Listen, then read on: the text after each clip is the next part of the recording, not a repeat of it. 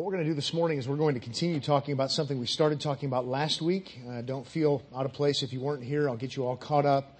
But we are talking about this matter of the death of a church. We're pausing our study of Romans. Typically, what we're doing, if you're new to Omaha Bible Church, is typically we're going through a book of the Bible, studying it in its context and seeing what it's all about. Romans is all about God's great salvation. And we're having that on pause just for a few weeks looking at this matter of the death of a church. And you might be thinking to yourself, why on earth would they be talking about the death of a church in a church? Well, that's a fair question, and the answer to the question basically is the world is filled with dead churches.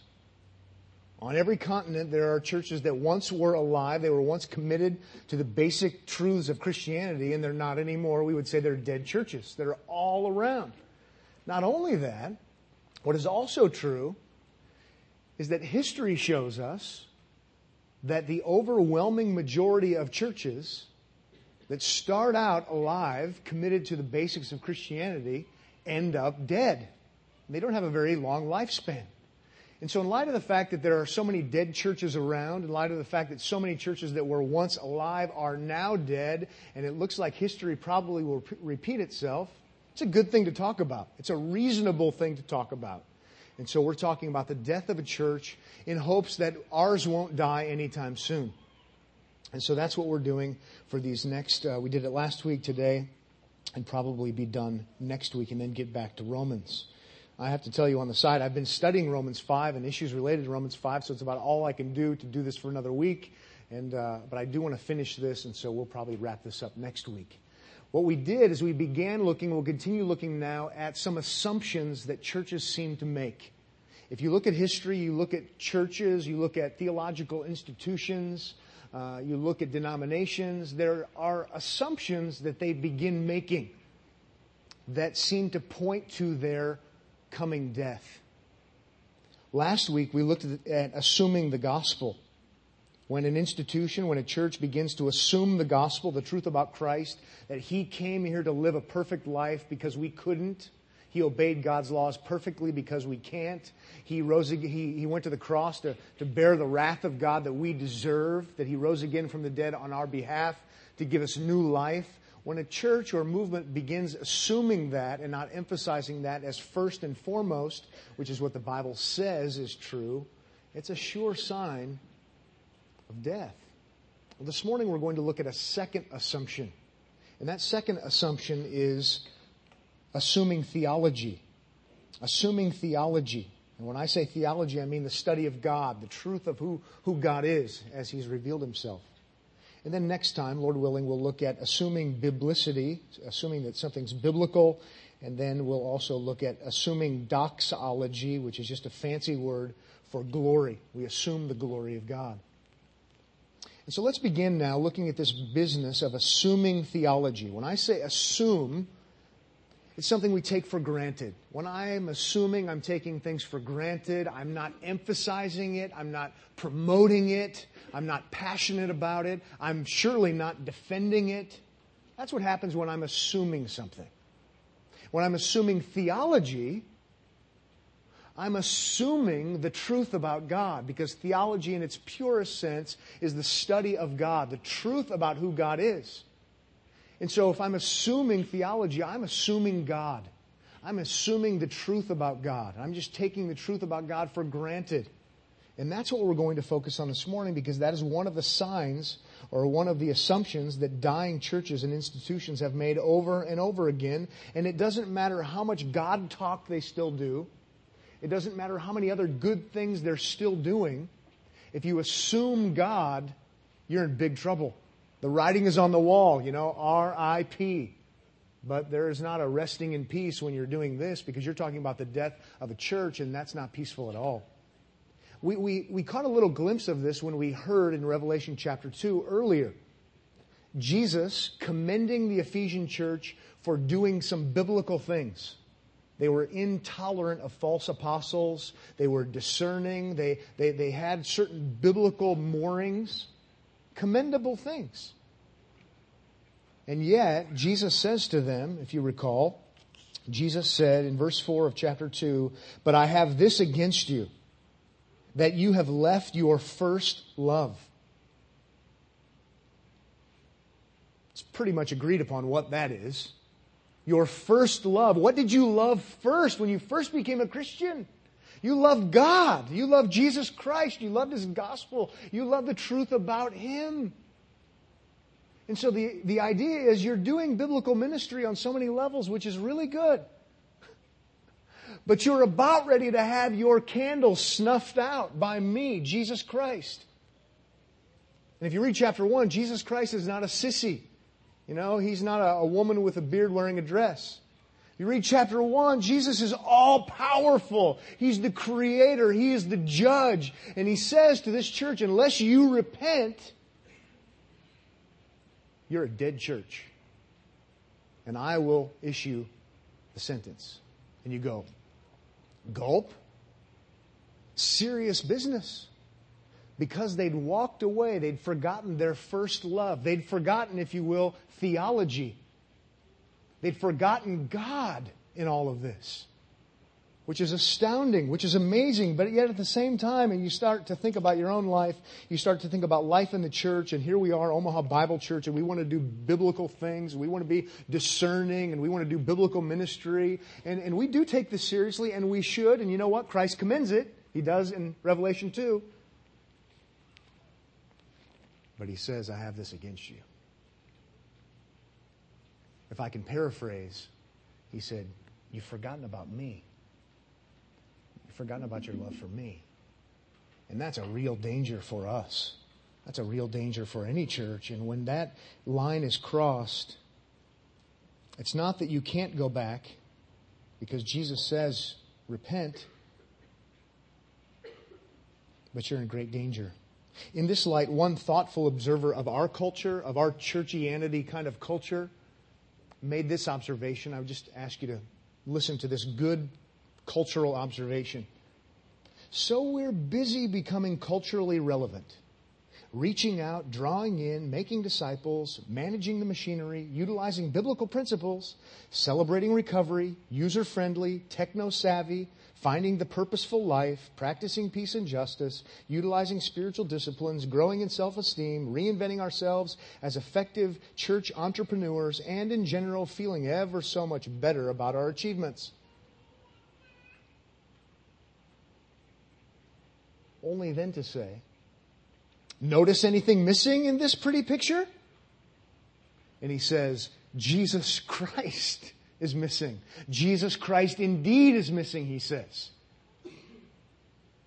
Now, in light of all of that, generally speaking, churchianity, as we're doing all of these things, we're not denying Christ.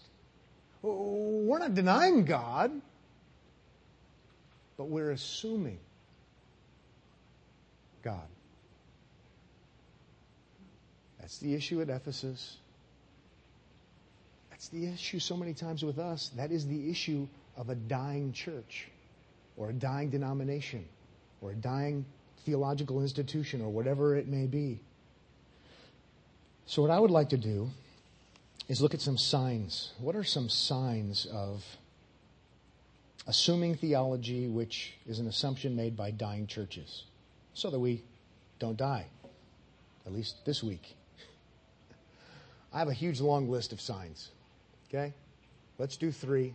Be done with this part, knowing that there's more to be said, and then we'll move on next week because I'm itching to get back to Romans. So, some signs that we're moving from where we need to be alive, focused on God, some signs that we're drifting away to the point of if we drift this far, we will deny the truth about God because we'll be a dead church. What are some signs along the way? What are some signposts that we can see so we can avoid these signs? My list isn't inspired in so many ways. I hate preaching these kinds of sermons because it's not explicitly coming from the text. But we will look at text after text. And I believe history would support these signs as being signs that are evidences of assuming theology, which is something dying churches assume. Number one, we'll put most of our emphasis here because of time silence about theology. Silence about theology, silence about God, silence about the study of God, silence about who God is. Again, not denial because only dead churches deny who God is. but a sign that we're moving our way there is we, we stop talking about it. We're quiet about theology. We're quiet about God. Maybe let me introduce it this way. If someone comes to Omaha Bible Church this morning uh, and they walk in the door, let's use a different church. Somebody walks in the door of a church and the smiling greeters are there and they say, How can we help you? And the person says, I would like to know where the class is on God. What's going to happen? They could say it another way. They walk in the door and, and the greeters say, How can we help you today? And, and they say, Well, I would like to know where the theology class is. More often than not, I don't think I'm being facetious in thinking and assuming, the, the greeters are going to say, um, uh, and who knows what else they're going to say. Maybe they're going to say, well, you know? We have a lot of different classes that teach you a lot of different principles that will help you to live a relevant Christian life because we are very relevant as a church. Theology, church, Theology in church? well, you know what they should hear? You know what I hope would happen at Omaha Bible Church? The sign of a living church with, with a greeter who's thinking and on their toes, granted. The person comes and says, Where's the class on God? Where, where's the theology class? Can you direct me? The greeter would say, well, Which one?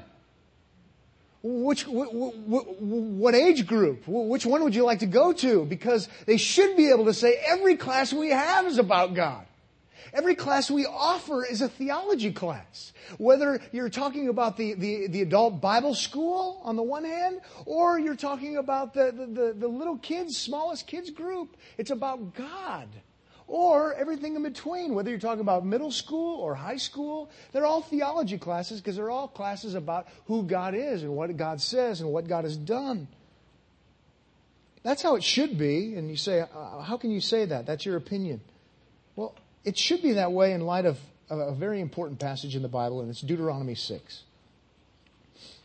In Deuteronomy chapter 6, we learn about theology. And if you turn there, Genesis, Exodus, Leviticus, Numbers, Deuteronomy. Okay, fifth book of the Bible. Not too hard to find. Genesis, Exodus, Leviticus, Numbers, Deuteronomy. And Deuteronomy 6 is one of those verses that you want to have starred in your Bible. If you've been a Christian very long, it will be, uh, or you'll know the passage. Deuteronomy 6 is a passage, if you were to talk to anyone who is uh, a Jew, who knows anything about their Jewish history at all, would know this passage even if they didn't know where it was in the Bible. Uh, this is a passage that we're also going to see in the New Testament. Jesus gives, if you will, his stamp of approval that this is the passage of all passages. I mean, this is, this is the big one, and I talk about it more and more, and I'll continue talking about it more and more because it's supposed to be that way. This is the Shema. This is the Shema, however you want to say it in Hebrew. This is, uh, this is God's call to his people. If there ever was a major call, this is it. And it is theological. Look what he says in verse 4. Hear, O Israel. There's the Shema. It's the call to listen. Stop what you're doing. Listen to this. If you're going to listen to anything he's saying, listen to this. The Lord is our God. The Lord is one. The great statement of statements. There are some great statements in the Bible, some key statements like in the beginning, God. Well, this is one of those kinds of statements. Hear, O Israel. The Lord our God, the God, this, this God, Yahweh, is one.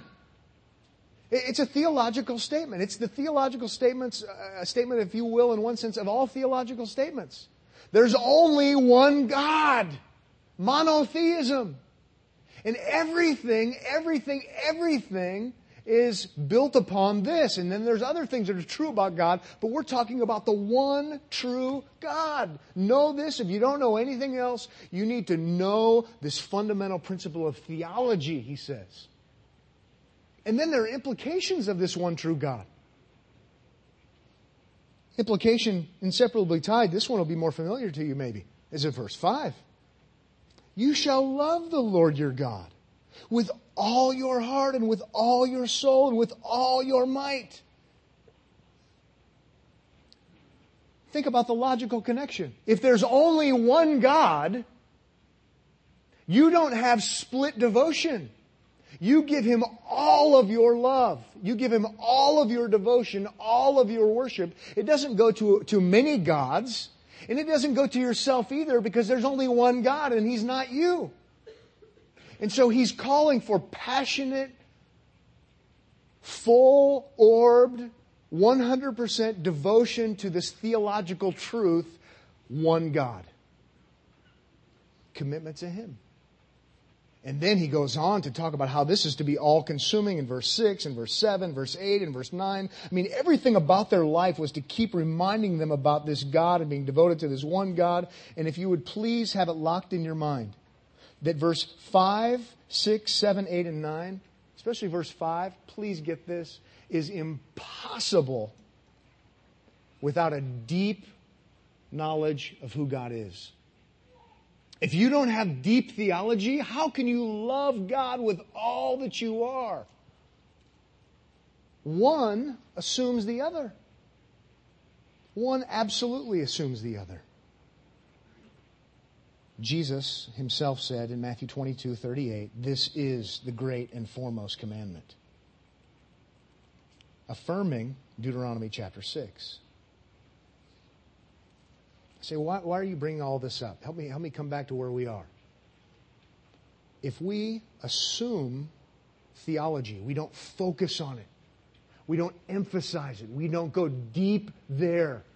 There is no way we'll do what we're supposed to do. There is no possible way we'll be committed to loving God the way Jesus said we're supposed to be loving God, because quite frankly, we don't even know who He is. We can't assume theology, and a sign of assuming theology is not talking about it. And the people of Israel were said, you do everything you possibly can. You decorate your whole house so you talk about it all the time. Decorate your body that way. That's how theologically oriented you are. That way you'll remember. So think with me, if you would, about the story that we tell as we speak to people, whether it be from the pulpit or middle school, little tiny kids, what, what story are we telling? Week in and week out, day in and day out, not to mention in our homes, what story do we, do we keep telling? Who, who's the hero of that story you, you keep telling? Who's central to all of this, this story? Who keeps being emphasized? Well, if it's anyone other than God, as the hero, the central figure to the story, if it's anything or anyone else, can you hear the death march?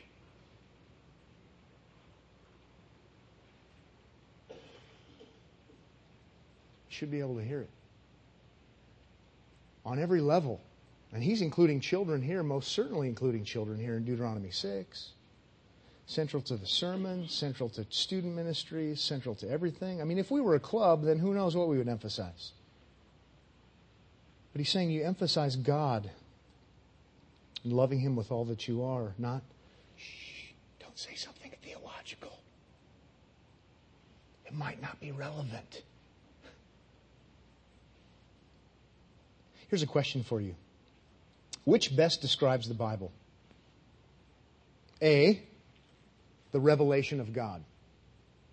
Or B, a Christian how to manual for life. I hope you're saying to yourself, it's the revelation of God. Because if you read the Bible, that's what you'll conclude. You'll say, this is God revealing himself. And you know what? God is so central to, to all of the stories. God is so central to the whole thing. You know what? He's acting like, you know, like, like he's God or something. That's exactly the point. He's the hero to the whole thing. It's not about how you can figure out how to slay the giants in your life. Hello? It's not about that at all. It's about God being powerful on behalf of his people through David in that case. There's a fundamental reality, when you read the Bible, you say, you know what? God is the hero. Um, God is a central figure. This whole story is about God. It's about theology, and I'm supposed to love this God with all that I am. He plays lead role. Well, that should be in the way we tell, quote unquote, the story as well. By the way, this is not outrageous. I didn't come up with this on my own. This is like historic, fundamental, basic Protestant Christianity, if you will.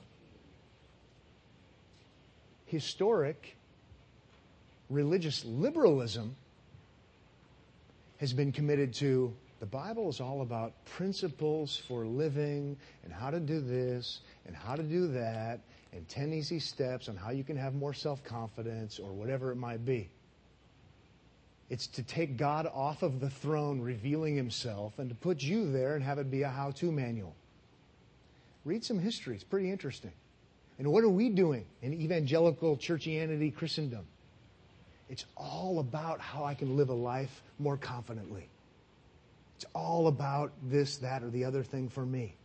I'm not trying to discount application because we're supposed to apply, even pastors are supposed to. There's application. It's all applicable in some way or another. But please don't lose sight of the fact, unless you want to be part of a dead church, that first, the Bible is about God. In the beginning, God created. And then you go through the whole thing and it's all about God, God, God, God, God. Remember, I know it's profound, but Christianity is about Christ before it's about anything else. Not too long ago, I, I heard Sinclair Ferguson, who is uh, an excellent preacher and writer, and I like listening to him preach. Pastoral staff was at a conference that Ligonier did, and we are there, and Sinclair was preaching, and he was talking about something like this. He had a good illustration. He said, You know, here's where we are too many times. We read the Bible like we read that book that was popular a number of years ago, Where's Waldo? The only difference is we're Waldo. Oh, where am I? You know, Genesis chapter 2. Where am I? Oh, I, am reading through the Bible. I'm in Second Kings. You know, what does it say about me and my life? And, and Esther and me and Job and me. Waldo, Waldo, Waldo, Waldo. And that's kind of a good thing to say. I think it's a good illustration because Waldo's kind of a dumb name. At least that's how I feel about it. You might think Pat is a dumb name. All right, fair. Sorry I hurt your self esteem. but the point is, when you read the Bible like that, I hope you're going to say to yourself, well, where's Waldo, you dummy? It's not about you. It's about God first and foremost. Yes, there's application along the way, but stop trying to have it be all about you. Remember Romans 1, you know, don't be an idolater and have it be all about you. Where's Waldo? Let's have a hermeneutics class, how to interpret the Bible Waldo style. You know, and we would all love it because it's all about us. Well, it's a good thing I don't tell you how what I'm really thinking about, or I'd really be bold. Well, I'll give you one more illustration. I had lunch with a pastor friend of mine this week. We hadn't been together for a while. We talked about, you know, this and that and the other thing. And he said, you know, one thing I've been getting more and more criticism of in my preaching is, is not using uh, enough application, not enough applicational preaching. And so we talked about those people and we prayed the imprecatory psalms on their heads that they would die. No, I'm kidding. he just said, you know, I'm kind of discouraged and I just keep hearing it more and more. And it was good for us to talk about because you know what? You're supposed to apply the Bible. That's 2 Timothy 3, 16, 17. It's also 2 Timothy 4. Pastors are supposed to reprove, rebuke, exhort. I don't think they're looking for that kind of application. But anyway, I mean, we need to apply the Bible without question. And, and surely he can work on it. Surely I can work on it. But just maybe to give a little perspective on this, well, I, I retranslate that when I hear that most of the time, not all the time. When someone says, you know what? It's not good preaching because there's not enough application, doesn't apply directly to my life enough, blah, blah, blah, blah, blah, blah, blah. I retranslate, and how I hear that is someone saying, Pastor, I want to hear more about myself in your sermons. How I hear that. Instead of Deuteronomy 6. Here's my response to the person for more application. I want to say, Hear this, O Christian. There's only one God. He's our God. And you know what? You're supposed to love Him with every ounce of your being. It's about Him. How's that for application? And quite frankly, if you're doing that, you don't have any time for anything else. Forget about Waldo. You're a Waldo. It's about God. It's so much better, right? Thank you for asking me how I really feel, and I could share that and get that off my chest. I hope you, I hope you, you at least kind of getting it. There are all kinds of dead churches. Here they are, dead. Notice it's on my left. There's all kinds of, of liberal dead churches all around. And you go to some other countries and you see a lot more than here, but you see plenty here. But based upon the things we're doing in our Where's Waldo approach, silent about theology, you know what? It's just a matter, it's just a matter of time. It's just a, it's a given. And I don't want to be that. I don't want to be a part of that. And so if I can play part of Jeremiah a little bit and say, this has got to stop, then I want to. And another sign. Another sign of assuming theology, which is an assumption made by dying churches, is disconnecting theology from practice. Disconnecting theology from practice. Now, do notice, I hope you've seen, that nobody's denying anything. It's just we don't talk about it. Well, here's what I mean by denying theology from practice. Here's who God is, reveals himself, and he does tell us to do things. But our tendency is, as we're drifting toward deadness, is we don't talk about the theology anymore. We just tell people how to do things.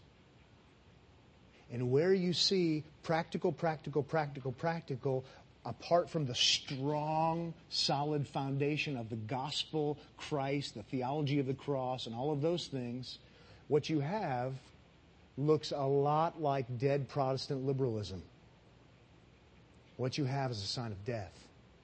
And by the way, what you have is legalism. Rules and regulations apart from the cross, apart from grace. You have no power. You just have moralizing legalism.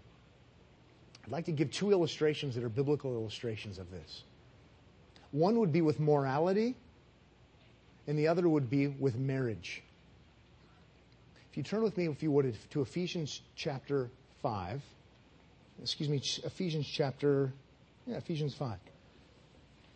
If we don't connect what we're supposed to do with who God is, it's a sign of death. It's happened over and over and over and over again.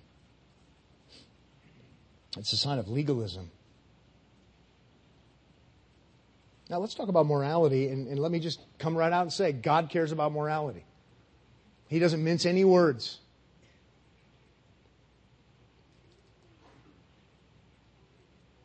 But there's a certain approach to morality that's vital and essential for us, lest we act like dying churches. Look at Ephesians chapter 5 verse 3. Mincing no words, but immorality or any impurity or greed must not even be named among you, as is proper among saints, among Christians. Verse 4, and there must not, there must be no filthiness or silly talk or coarse jesting. It's tied to, to immoral issues. He's not speaking in general which are not fitting, but rather giving of thanks. For this you know with certainty that no immoral or impure person or covetous man who is an idolater has an inheritance in the kingdom of Christ and God. That, that's just calling it like it is, pretty straightforward. And you know what? There's nothing wrong with that. And if I said there's something wrong, you should fire me. But let me ask you what's missing? Now, I could stand here and be true and biblical and say immorality is a sin. And there's a place for that. I've done it before. Preached through Ephesians. Who knows how many years that took? I could stand here and say, stop sleeping around. That would be biblical, right? Grounded in Ephesians chapter 5 in paraphrase form. I could say, you know what? Immoral people don't go to heaven. It's from that text. God doesn't mince words about it. But let me ask you if I did that, what's missing? I just told you how to live your life, what to do or what not to do, but, but what's missing, what, what's horribly missing, what's horribly missing is any theology behind it. What's horribly missing is the, the truth about God, the theology specifically of the gospel. What's horribly missing is any reference to the cross, which is where the power is to not do those things. And now I just sound like a moralizing legalist. And it's all wrong. It's all wrong. And we look like dying religious liberals. Please look closer. This is grounded in theology. It's grounded in theology. Look at verse 1 of chapter 5. This is what is missing. Therefore be imitators of God as beloved children and walk in love just as Christ also loved you. Oh, here we go. Here we have gospel truth. And gave himself up for us an offering and sacrifice to God as a fragrant aroma. Now, now we're on to something and at least now the message is, is better because it's tied to the gospel and, and, Christ dying for you. So now this is talking about something that's happened. It's changed. Now you can be a new creation in Christ and so on like that. But then it's, it's not only tied to chapter 5. That's just like the Cliff Notes version. That's the abbreviated. Do they still have Cliff Notes? Am I just showing I'm old? Do they have them? Little yellow booklets? Anybody? Maybe not. Maybe? Okay, all right. I knew them well. this isn't even the detailed chapter 5. He's assuming you read Ephesians 1, 2, 3, and 4, specifically 1, 2, and 3. Ephesians 1, 2, and 3 has been all about theology. It's in all about theology. How in chapter 2 specifically, you were, before you were a Christian, you were dead in trespasses and sins. You know what? If I can paraphrase it this way in the verses that follow verse 1, you know what? Satan had you by the nose, dragging you around. You were a slave to your own sin. You were a slave to him. And it was awful and horrific. And in, in one sense, you couldn't help it. You're such a rebel against God. And, you, and he wasn't saying back there, you should be moral. He gives all the theology of that. Then chapter 2 verse 4, he says, but God. God intervened. And then he talks about the cross and the gospel and all that Christ has done. Then he talks about being raised with Christ and he talks about all of this gospel truth and all the stuff that Christ has done for us. Verse 6 of chapter 2, raised us up with him. Oh! We have that covered. Then we're ready to move on to chapters like chapter 5 and to say, you know what? We were dead, now we're made alive by God's grace. We were raised with Christ. Romans 6 gives us more details about that. So if we're united with Him in resurrection, we're not enslaved to sin anymore. And now the message is appropriate because we laid the foundation of theology, who God is, what God has done specifically through His Son, Jesus Christ.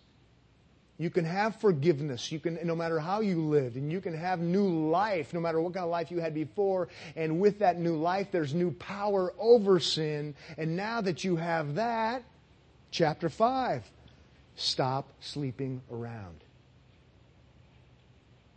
But that's not the message we give to the unbeliever or the people we assume are believers because they've never heard the gospel or I don't know what. And all of that to say, there's just one example that is a good and appropriate example. If we tell people what to do without telling them what God has done, we're just legalists and moralizers. And you know what that leads to?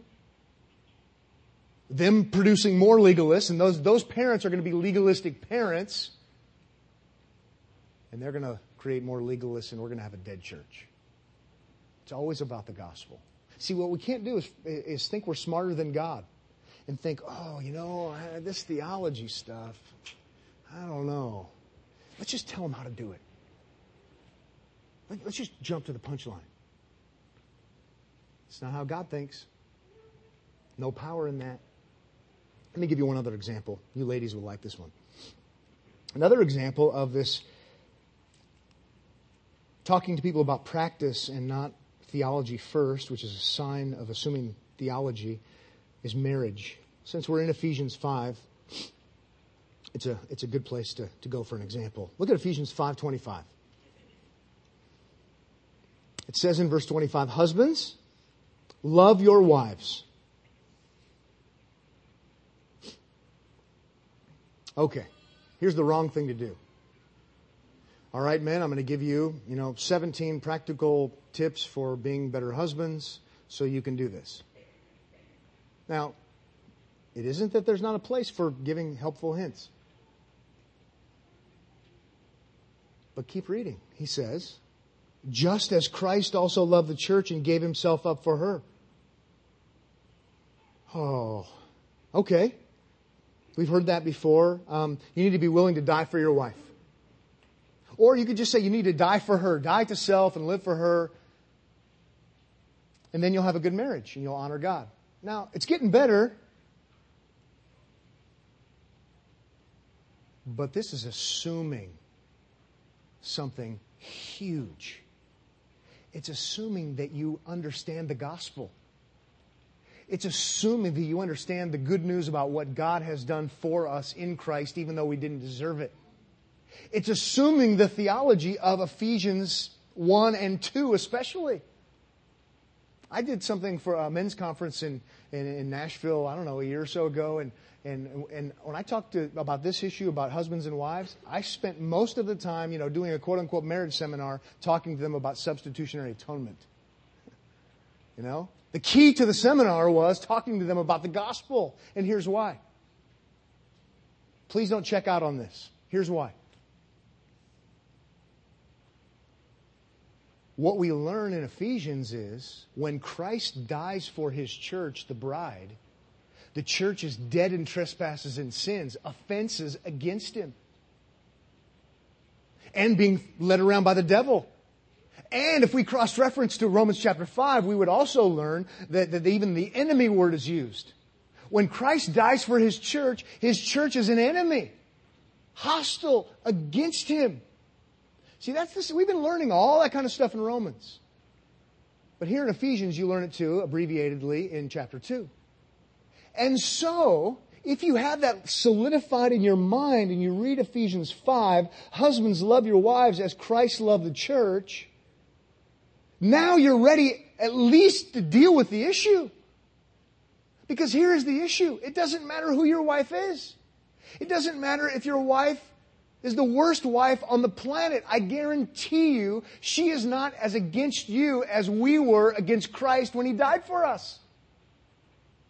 I tell men, I don't care if your wife drinks a 12 pack before you get home just to spite you.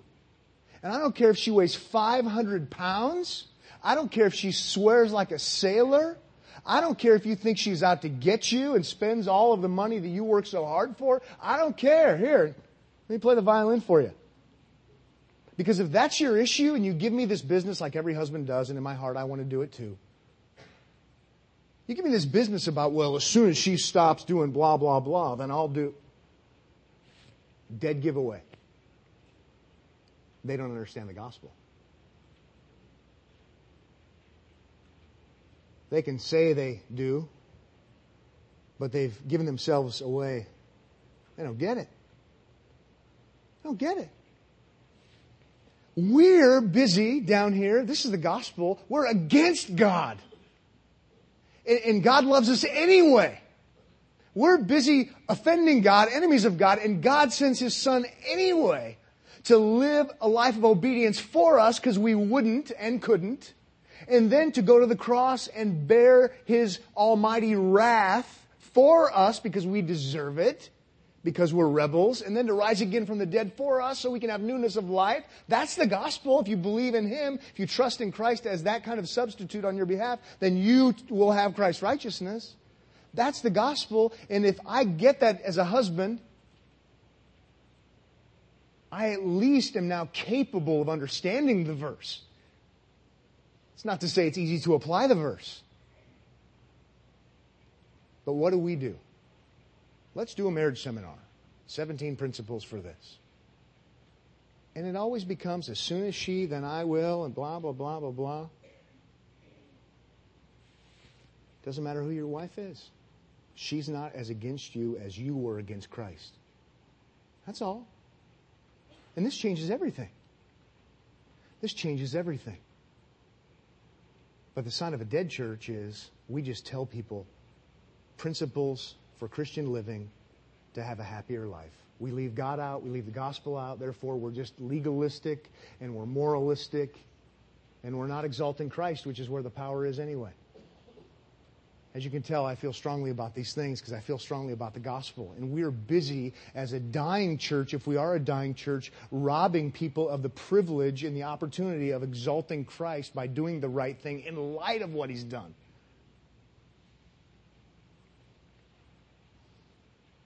And dead churches don't do that because they don't preach the gospel. They don't emphasize theology. They don't connect theology with living. Before you know it, the church is dead. Finally, one more. A third sign that we're assuming theology, which is an assumption made by dying churches. We can make this one quick, and that is the disappearance of heresy. The disappearance of heresy.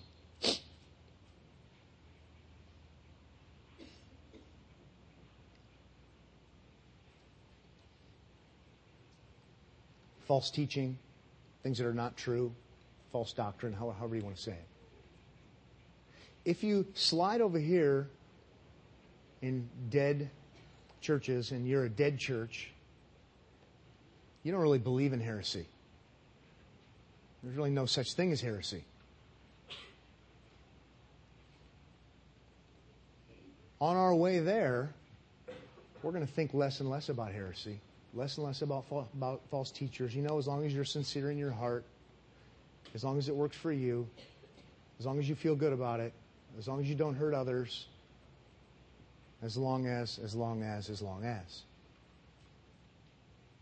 But you see, if you teach theology about there's one God, He's revealed himself and you should devote your whole life to him. And not only do we know that there's only one of them, he's all knowing, the Bible says. And not only is he all knowing, he's sovereign. He's in charge. Not only that, he speaks. He's revealed his will to us. Not only that, and the list could go on and on and on about who God is.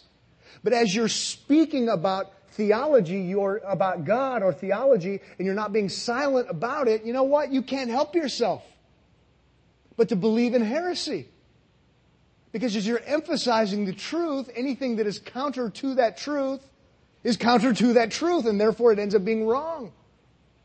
And so if there's only one God and you say, oh no, I too can become God and populate my own celestial planet, Mormonism. That's heresy. That's wrong. Well, who are you to judge? Well, this is just who God says He is. That's all. And I'm not trying to be mean. I'm trying to, you know, be devoted to God. So that's just how it is. But the less I emphasize what's true and right, the more I look like this over here. Now, we're not looking at any passages. Maybe I'll just give you one example, and that would be the book of Colossians. The whole book. Read it. Ready? Go. Colossians is one of the most Christ exalting books there is. I mean, you, have got this great stuff about Jesus Christ, exalting Him, who He is, what He's done on the cross. But all wrapped up and intermeshed in the book of Colossians, that New Testament book, is the Colossian heresy. Because those truths about Christ were being opposed. See, when, you, when you're speaking the truth, you will believe in the reality of that which opposes the truth. Not because you're trying to be mean, but that's just how it goes. Two plus two can't be four and five at the same time. Galatians is the same way. This great, magnificent, Christ exalting book It's all wrapped up in the Galatian heresy. But when we're not all wrapped up in Christ and who He is and who He said He is, anything goes, anything goes, anything goes. And you know, we eventually get over here, and you know the only heresy to us if we're dead? Those people who believe in theology as truth and absolute, those people like the people at Omaha Bible Church the only heretics on the planet to the dead liberal are those who actually believe in something that's absolute. The only thing they're intolerant of. It's very interesting. When we don't emphasize God and who He has said He is, we will more and more be okay with anything. But as we do that, we'll just look like who knows how many churches that have gone before us. And it shows we've lost our first love because if we really loved Christ and Christ has said, This is who I am, you know what? As nice as we're trying to be, you say that's not who Christ is. Those are fighting words. Just how it is.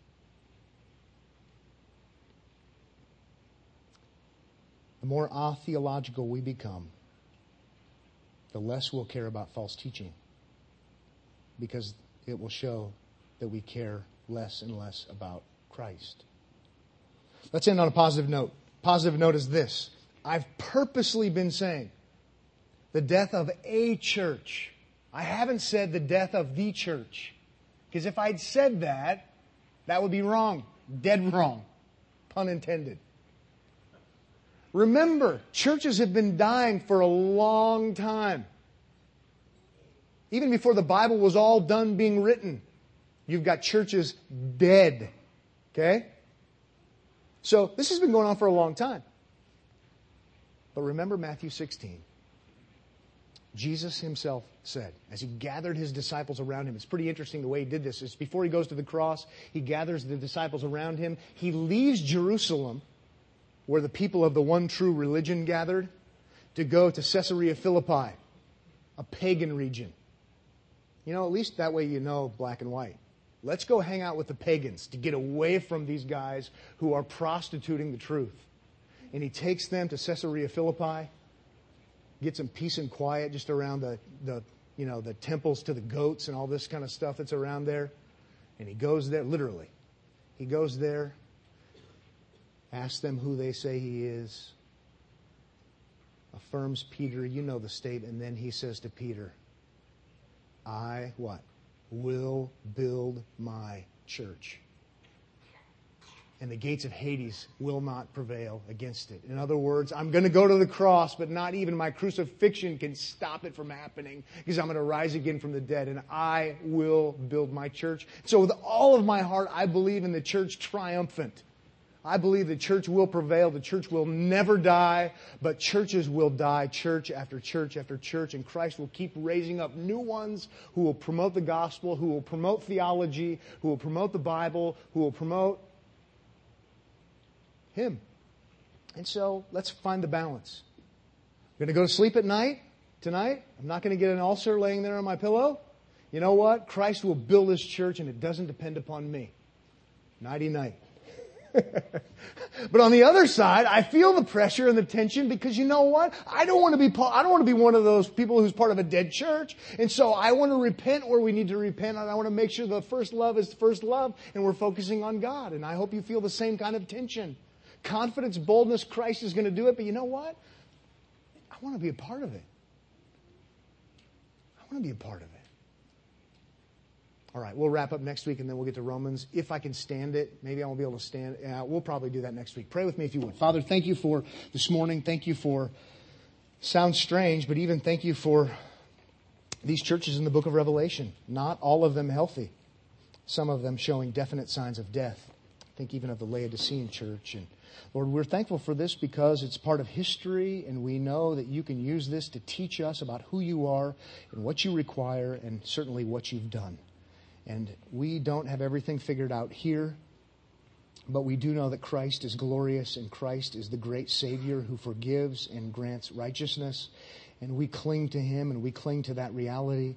And we do want to exist for the exaltation of Christ. We do not want to exist to please people. We don't want to exist to somehow be good politicians and make church people happy. God, what we want to do is we want to exalt Christ through thick and through thin, no matter what, out of a love and devotion for Him.